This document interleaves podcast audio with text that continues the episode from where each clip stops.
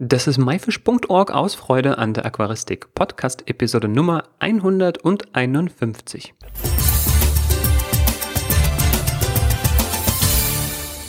Hi, mein Name ist Joris Jutjevs und danke, dass du heute wieder dabei bist.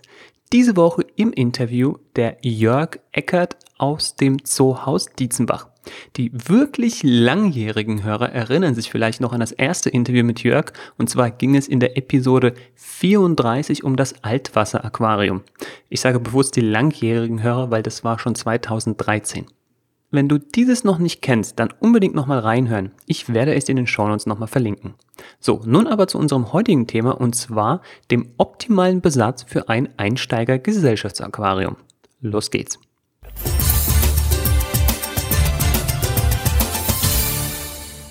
Hallo Jörg, schön, dass du da bist. Grüß dich, Joris. Jörg, das Thema heute ist bei uns optimaler Besatz für ein Einsteiger-Gesellschaftsaquarium. Lass uns in dieses Thema einsteigen, indem wir so über die verschiedenen Fischarten sprechen. Welche gibt's da? Wir sollten unterscheiden prinzipiell zwischen Schwarmfischen, sogenannte Oberwasserfische, und Schwarmfische, die sich gerne in der Dekoration aufhalten, Solitärfische und zum Beispiel Algenfresser. Gut gibt's, da fallen mir noch die Bodenfische ein. Wenn wir uns über diese ja. Fische oder unser Zuhörer, der uns jetzt zuhört, wenn er sich darüber informieren möchte, wo kann er das am besten vorab machen? Also am besten sollte sich man, man sich wirklich beim Fachmann informieren, beim Zoofachhändler. Man kann natürlich auch moderne Medien nutzen, im Internet nachfragen oder Kontakt zu einem Aquariumverein suchen oder vielleicht auch im Bekanntenkreis einfach mal fragen, ob jemand Erfahrung mit einem Aquarium hat. Richtig. Ähm, Fachliteratur gibt es auch und unsere myfish.org Seite, wir haben dort eine Fischothek. Dort kann man auch alle möglichen Tiere sich angucken mit einem Steckbrief. Da stehen auch deren Bedürfnisse drin, auf die kommen wir gleich zu sprechen. Und am besten macht man sich so eine kleine Wunschliste und mit dieser Wunschliste geht man, wie du gerade so schön gesagt hast, zu einem Fachhändler und lässt sich von ihm dann dort ein bisschen helfen, sprich, welche am besten zusammenpassen und auf was muss man dabei achten. Wichtig ist dabei, dass die Wasserqualitäten der Fische wirklich ähnlich sind, dass ein Fisch nicht an einem Wasser leben muss, in dem er sich eigentlich nicht wohlfühlt. Dann das provoziert immer wieder Stress. Man sollte sich auch ganz klar sein, was man für Fische haben will. Am besten informiert man sich über genannte Medien, über die Gruppierung der Fische, ob man zum Beispiel Thema Asien erarbeiten will mit Lebendgebärenden oder ob man sich Richtung Südamerika bewegt mit wirklich Salmlern, mit sehr friedlichen Fischen, die sich nicht so einfach vermehren oder gar ein afrikanisches Barsch-Aquarium sich aussucht. So, das Thema heute ist ja ein Gesellschaftsaquarium, das heißt, ähm, das, genau, daran werden wir uns für die zukünftigen Beispiele jetzt mal dran orientieren. Und ähm, ja, da guckt man eben auf die genannten Werte, dass da alles passt, dass alles, dass es für alle Fische gleich ist. Ähm, aber da hilft ja der Fachmann ja, vor Ort ist halt immer im Vorfeld der, der Planung eines Aquariums sinnvoll, dass man sein eigenes Leitungswasser dem Fachmann mal zum Messen bringt und man dann schon mal eine Selektion machen kann, muss ich mein Wasser stark verändern für die gewünschten Fische oder muss ich gegebenenfalls, wenn die Leitungswasserwerte sehr schlecht sind, wenn man verdunstetes Wasser ergänzt, wirklich dann zum Beispiel destilliertes Wasser zuführen. Genau, ja. Und ähm, kann man den Besatz denn jetzt so ein bisschen in sinnvolle Gruppen aufteilen? Ja, man sollte die ganze Aufteilung und auch die Menge einfach von der Größe des Aquariums abhängig machen. Gruppen mhm. sind halt wichtig, damit es einen schönen harmonischen Eindruck ergibt, dass man Schwarmfische nimmt, Solitärfische oder auch Eyecatcher wie zum Beispiel Buntbarsche. Algenfresser sind wichtig, Bodenfische sind wichtig und natürlich auch als weiteres Zubrot kann man zum Beispiel Garnelen oder Schnecken ins Aquarium einsetzen. Das macht halt einfach ein Biotop aus, die Vielfalt. So, wir hatten ja zuvor gesagt, äh, es gibt ja die Fischgruppen wie Schwarmfische, Oberflächenfische, eher so alleinstehende Fische, äh, so, so Eyecatcher, ne, sowieso Zwergbuntbarsche oder sowas, äh, Bodenfische, Garnelen.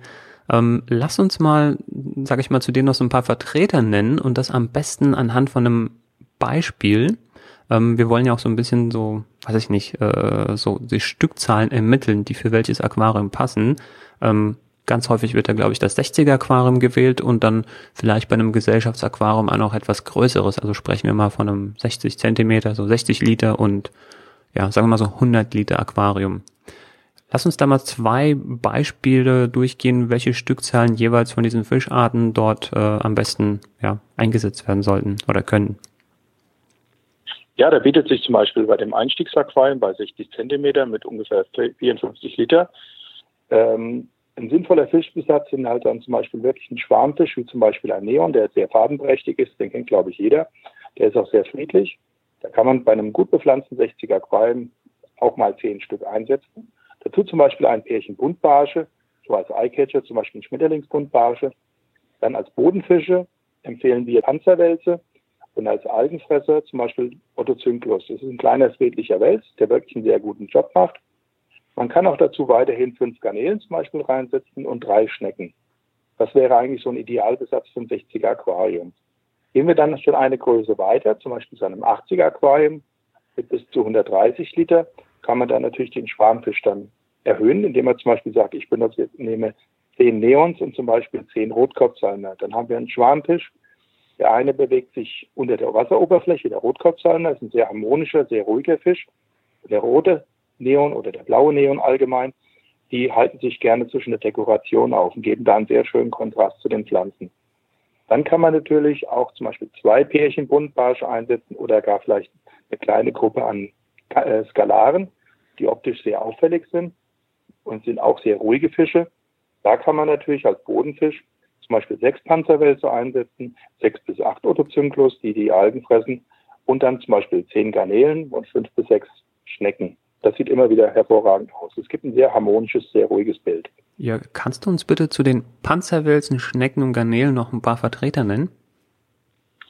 Bei den Panzerwälzen ist der Aneus der Klassiker, auch Metallpanzerwels genannt. Dann gibt es natürlich optisch wunderschöne Tiere wie Sterbei oder Gossei. Die sind anatomisch fast alle identisch, aber sehen einfach etwas besser aus. Bei den Garnelen bieten sich die für Einsteiger die Amano-Garnelen sehr gut an werden bis zu vier bis fünf Zentimeter groß, sind sehr robust und fressen natürlich auch Futterreste und Algen. Bei den Schnecken gibt es zum Beispiel Geweihschnecken oder Rennschnecken. Die sind optisch sehr attraktiv und fressen auch Algen von den Scheiben ab. Ja, das sind alles sehr, sehr schöne Tiere. Und was die Ernährung von den Tieren angeht, da haben wir auch eine eigene Episode dazu gemacht. Äh, ist es natürlich richtig, dass die Algenfresser und die Panzerwälze dann hauptsächlich vom Boden fressen, was auch gerne mal so als Restevertilger bezeichnet wird. Nichtsdestotrotz muss man auch dort auf eine ausgeglichene äh, Ernährung achten und vielleicht fällt ja auch zu wenig ab und dann muss man die Tiere natürlich extra zufüttern. Aber wie gesagt, da hatten wir eine extra Episode dazu, die werde ich auch unten verlinken. Jörg, ähm, wir haben jetzt unsere Beispiele, wir haben gesagt, wir haben uns informiert über die Tiere im Vorfeld, wir haben jetzt vielleicht im Zweifelsfall eine Wunschliste oder wir können jetzt die gerade genannte ähm, so als Beispiel nehmen. Und ab wann ist es dann überhaupt ratsam, Tiere in ein neues Aquarium einzusetzen? Also wir empfehlen normalerweise den 14. Tag nach der Bepflanzung. Wichtig ist dabei, das nicht einfach von 14 Tagen abhängig zu machen, sondern wichtig ist, dass man eine Wasserprobe richtig entnimmt, sie dem Fachmann nochmal zur Kontrolle bringt und dann entscheidet, welche Fische in mein Wasser passen. Auch wichtig dabei ist, nicht alle Fische, die man sieht, passen auch zusammen. Es gibt einfach Disharmonien zwischen bestimmten Fischgruppen, aber dafür wird dann der Fachmann die Information dementsprechend mitteilen. Man sollte auf seiner Wunschliste aber immer noch eine Alternative haben dass wenn der Fachmann sagt, dass das nicht passt, dass man nicht enttäuscht ist, sondern einfach vorab schon mal weiß, dass man einfach eine Alternative eingehen muss. Ja, und kann ich jetzt, äh, wenn, wenn, wenn ich jetzt mit dieser Liste dann eben zu dir, du, du hast ja ein eigenes Geschäft, glaube ich, äh, wenn ich dann zu dir komme und äh, mich von dir beraten lasse und wir haben dann die Liste ganz zufällig äh, den Corridores Aeneos, den roten Neon und die Amano-Garnele auf meiner Liste stehen, ähm, kann ich ja auch alle gleich am ersten Tag mitnehmen, also nach 14 Tagen und nachdem du das Wasser für gut befunden hast? Nein, das empfehlen wir nicht. Wenn ein Aquarium neu aufgebaut wird, ist die Biologie auch noch im Aufbau. Das heißt, wir empfehlen eigentlich erst Bodenfische einzusetzen, Garnelen und zum Beispiel Schnecken. Eine Woche später kann man dann mit dem Schwarmbesatz beginnen und wiederum eine Woche später zum Beispiel mit Solitärfischen oder kleinen Buntbarschen. Weil wenn wir neue Fische zusetzen, füttern wir die natürlich variabel. Das heißt, die Ausscheidungsmenge wird auch dann größer und darauf muss sich die Biologie einfach einstellen. Mhm. Und bei den Gruppen macht es wahrscheinlich Sinn, die algenfressenden Tiere zuerst einzusetzen, weil ja, die helfen dann einfach beim Start mit, ne? Und dann die anderen Gruppen danach. Genau, das ist korrekt, weil wenn das Aquarium im Aufbau ist, kann es durchaus mal passieren, dass sich Algen bilden Und dann sollten dementsprechend auch als erstes die Algenfresser eingesetzt werden, dass sie praktisch das Aquarium vorbereiten für die zukünftigen Fische. Ähm, wie setzt man die Tiere denn richtig ein?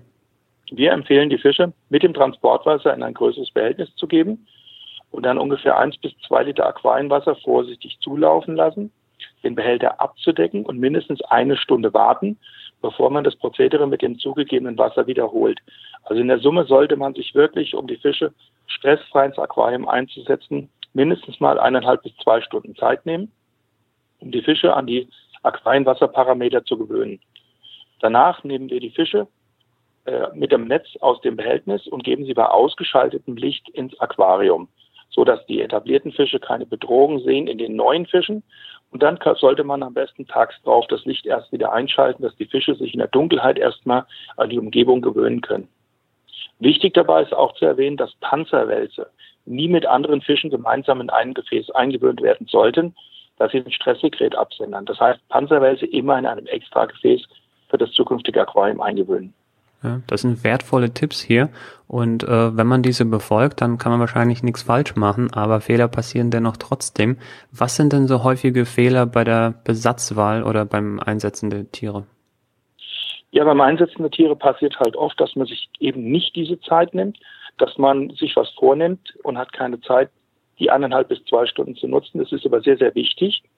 Oft wird halt auch ein Fehler gemacht, dass man einfach Fische zusammensetzt, gegen teilweise den Rat des Fachmanns und sagt, okay, der sieht schön aus, die möchte ich aber im Aquarium haben.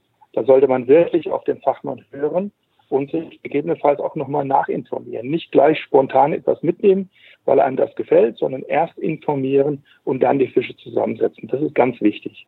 Auch dürfen es im Aquarium nicht zu viele Fische sein. Das bedingt auch wiederum Stress. Genau, Stichpunkt sind hier Spontanentscheidungen. Ähm, ich empfehle da immer eine Nacht drüber zu schlafen und zu Hause das Aquarium nochmal anzugucken und sich wirklich das vorzustellen, ob der Fisch auch wirklich da reinpasst, ob man ihn auch wirklich haben möchte, ähm, weil jeder kennt das, man geht hungrig einkaufen, da landen Sachen im Einkaufskorb, die man vielleicht gar nicht, ja, braucht oder die man vielleicht besser hätte lieber nicht äh, kaufen sollen. Genauso ja, mit den Tieren auch. Äh, das ist ja immer eine Verantwortung äh, mit dabei. Entsprechend, äh, wenn man sich für einen Fisch entschieden hat, vielleicht einfach nochmal eine Nacht drüber schlafen. Also, ne, wenn man sich im Geschäft für das Tier entschieden hat, nochmal wirklich zur Sicherheit nochmal am nächsten Tag irgendwie wiederkommen, weil wenn man dann das Tier immer noch haben möchte, dann ist es auch die absolut richtige Entscheidung. Dann hat man wahrscheinlich darüber nachgedacht und dann auf jeden Fall auch mal noch mit dem Fachmann sprechen.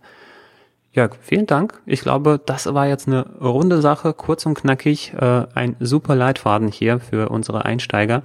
Wo kann man dich finden, wenn man sich gerne von dir beraten lassen möchte?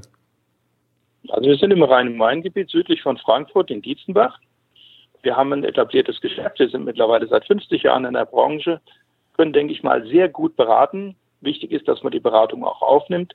Natürlich sollte man sich auch woanders informieren. Also wir gerne, geben gerne Hilfestellung und das wäre schön, wenn wir Sie in unserem Laden begrüßen könnten. Und dann können wir gemeinsam für das Thema Aquaristik was Schönes ausarbeiten, so dass jeder zu Hause wirklich ein friedvolles Aquarium hat. Ja, Jörg, vielen Dank und vielleicht bis bald bei dem Laden. Mach's gut. Herzlichen Dank. Dankeschön.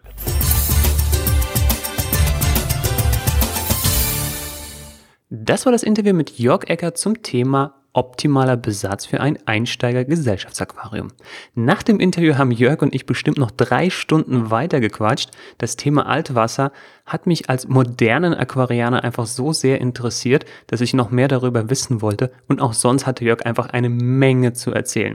Auf jeden Fall haben wir ausgemacht, uns mal auf einen Kaffee zu treffen und vielleicht auch ein gemeinsames Projekt zu starten, aber dazu später mehr.